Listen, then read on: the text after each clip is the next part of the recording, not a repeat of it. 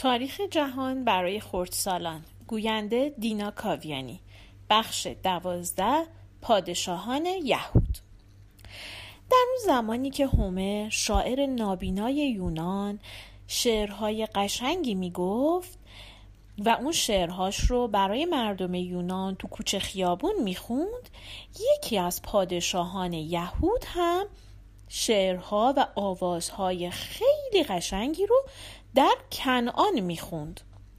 اسم این پادشاه داوود بود. داوود اصلا شاهزاده نبود. یه پسرک چوپان بود که برای شاول شاه کار می‌کرد. حالا ببینیم چطوری داوود پادشاه شد.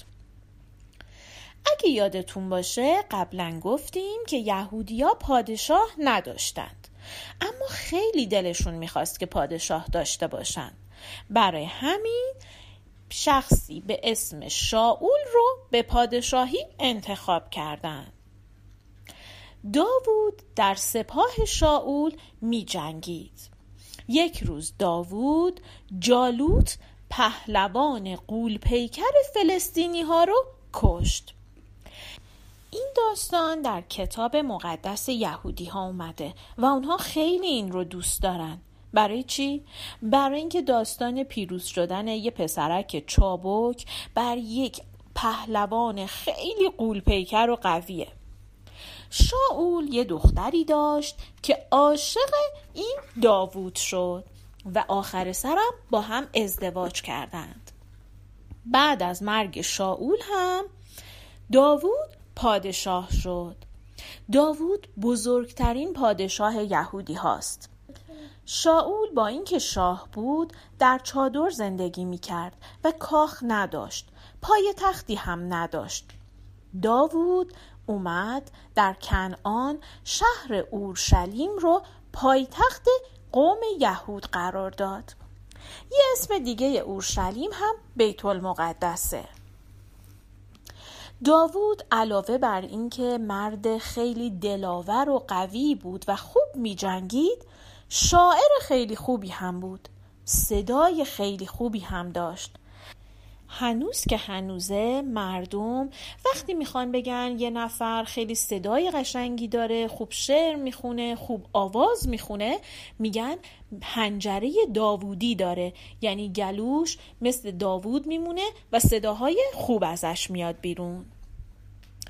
هومر شاعر نابینای یونانی شعرهاش رو در مورد خدایان افسانه‌ای یونان می‌گفت.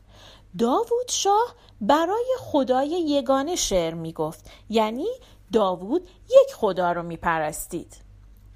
به شعرهای داوود مزامیر میگن و مسیحی ها روزای یک شنبه بخشی از مزامیر رو در کلیسا می‌خونن.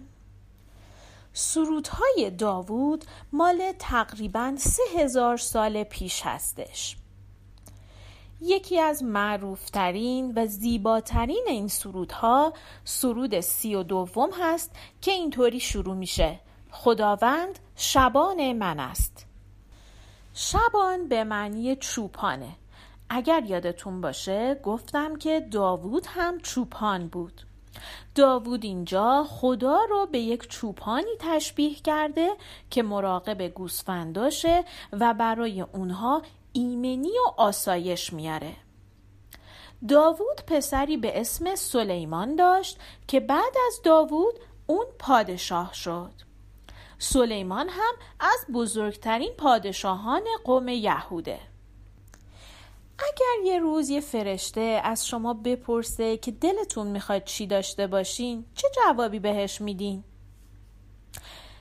یه داستانی هست که میگه وقتی سلیمان پادشاه شد خداوند در خواب اون اومد و ازش پرسید که بیشترین چیزی که دلش می‌خواد داشته باشه چیه؟ سلیمان به جای اینکه ثروت یا قدرت بخواد از خدا خواست که اون رو خردمند کنه. یعنی یک عالمه عقل و دانش داشته باشه. خدا هم آرزوی سلیمان رو برآورده کرد و اون رو خردمندترین یعنی دانشمندترین آدم روی زمین کرد. حالا بیایم به یه داستان در مورد خردمندی سلیمان گوش بدید. یک روز دو تا زن با یه بچه اومدند پیش سلیمان. هر کدوم از اون دو تا زن می‌گفتند که بچه مال اونه. سلیمان دستور داد یک شمشیر آوردند و بعد گفت با این شمشیر بچه رو دو نصف می‌کنه و به هر کدوم از اون زنا یه نصف بچه میده همون موقع یکی از اون زنها شروع کرد گریه کردن و گفت که من دروغ میگم. بچه مال من نیست. بچه رو از وسط نصف نکنید. همون موقع سلیمان گفت من مادر حقیقی بچه رو شناختم و بچه رو به همون زنی داد که گریه می‌کرد و می‌گفت دروغ میگه. برای چی؟ برای اینکه مادر واقعی هیچ وقت دلش نمی‌خواد به بچهش آسیبی برسه حتی اگر مجبور بشه از بچهش دور بشه. سلیمان معبد با شکوهی از چوب صدر مرمر و طلا ساخت. چوب صدر در جنگرهای لبنان فراوونه.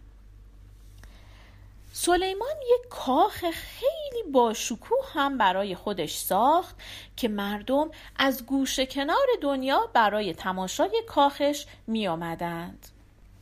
داستان بزرگی و زیبایی معبد و کاخ سلیمان در کتاب مقدس اومده. بلقیس شهبانوی سبا شهری در یمن از راه بسیار دوری از بیابانهای عربستان به تماشای کاخ و معبد سلیمان اومد و همینطور می‌خواست ببینه آیا واقعا سلیمان آدم خردمندیه؟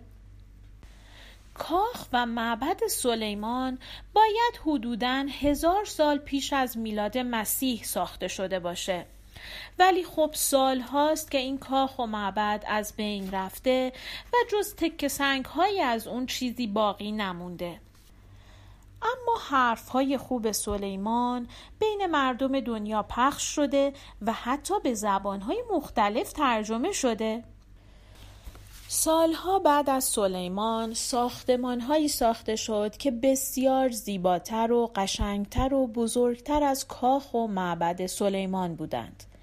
چیزی که امروز از سلیمان باقی مونده حرف های سلیمانه که هنوز مردم از اونها استفاده می کنند.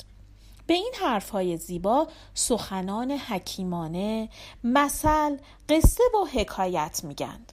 حالا چند تاش رو با هم گوش بدیم. پاسخ نرم خشم را از میان می‌برد اما سخنان تلخ آتش خشم را شعله برتر می کند یعنی چی؟ یعنی اگر آروم باشیم می‌تونیم یه نفر رو که عصبانی شده آروم بکنیم. اما اگر ما هم حرف بد بزنیم عصبانی بشیم و داد بزنیم عصبانیت بیشترم میشه.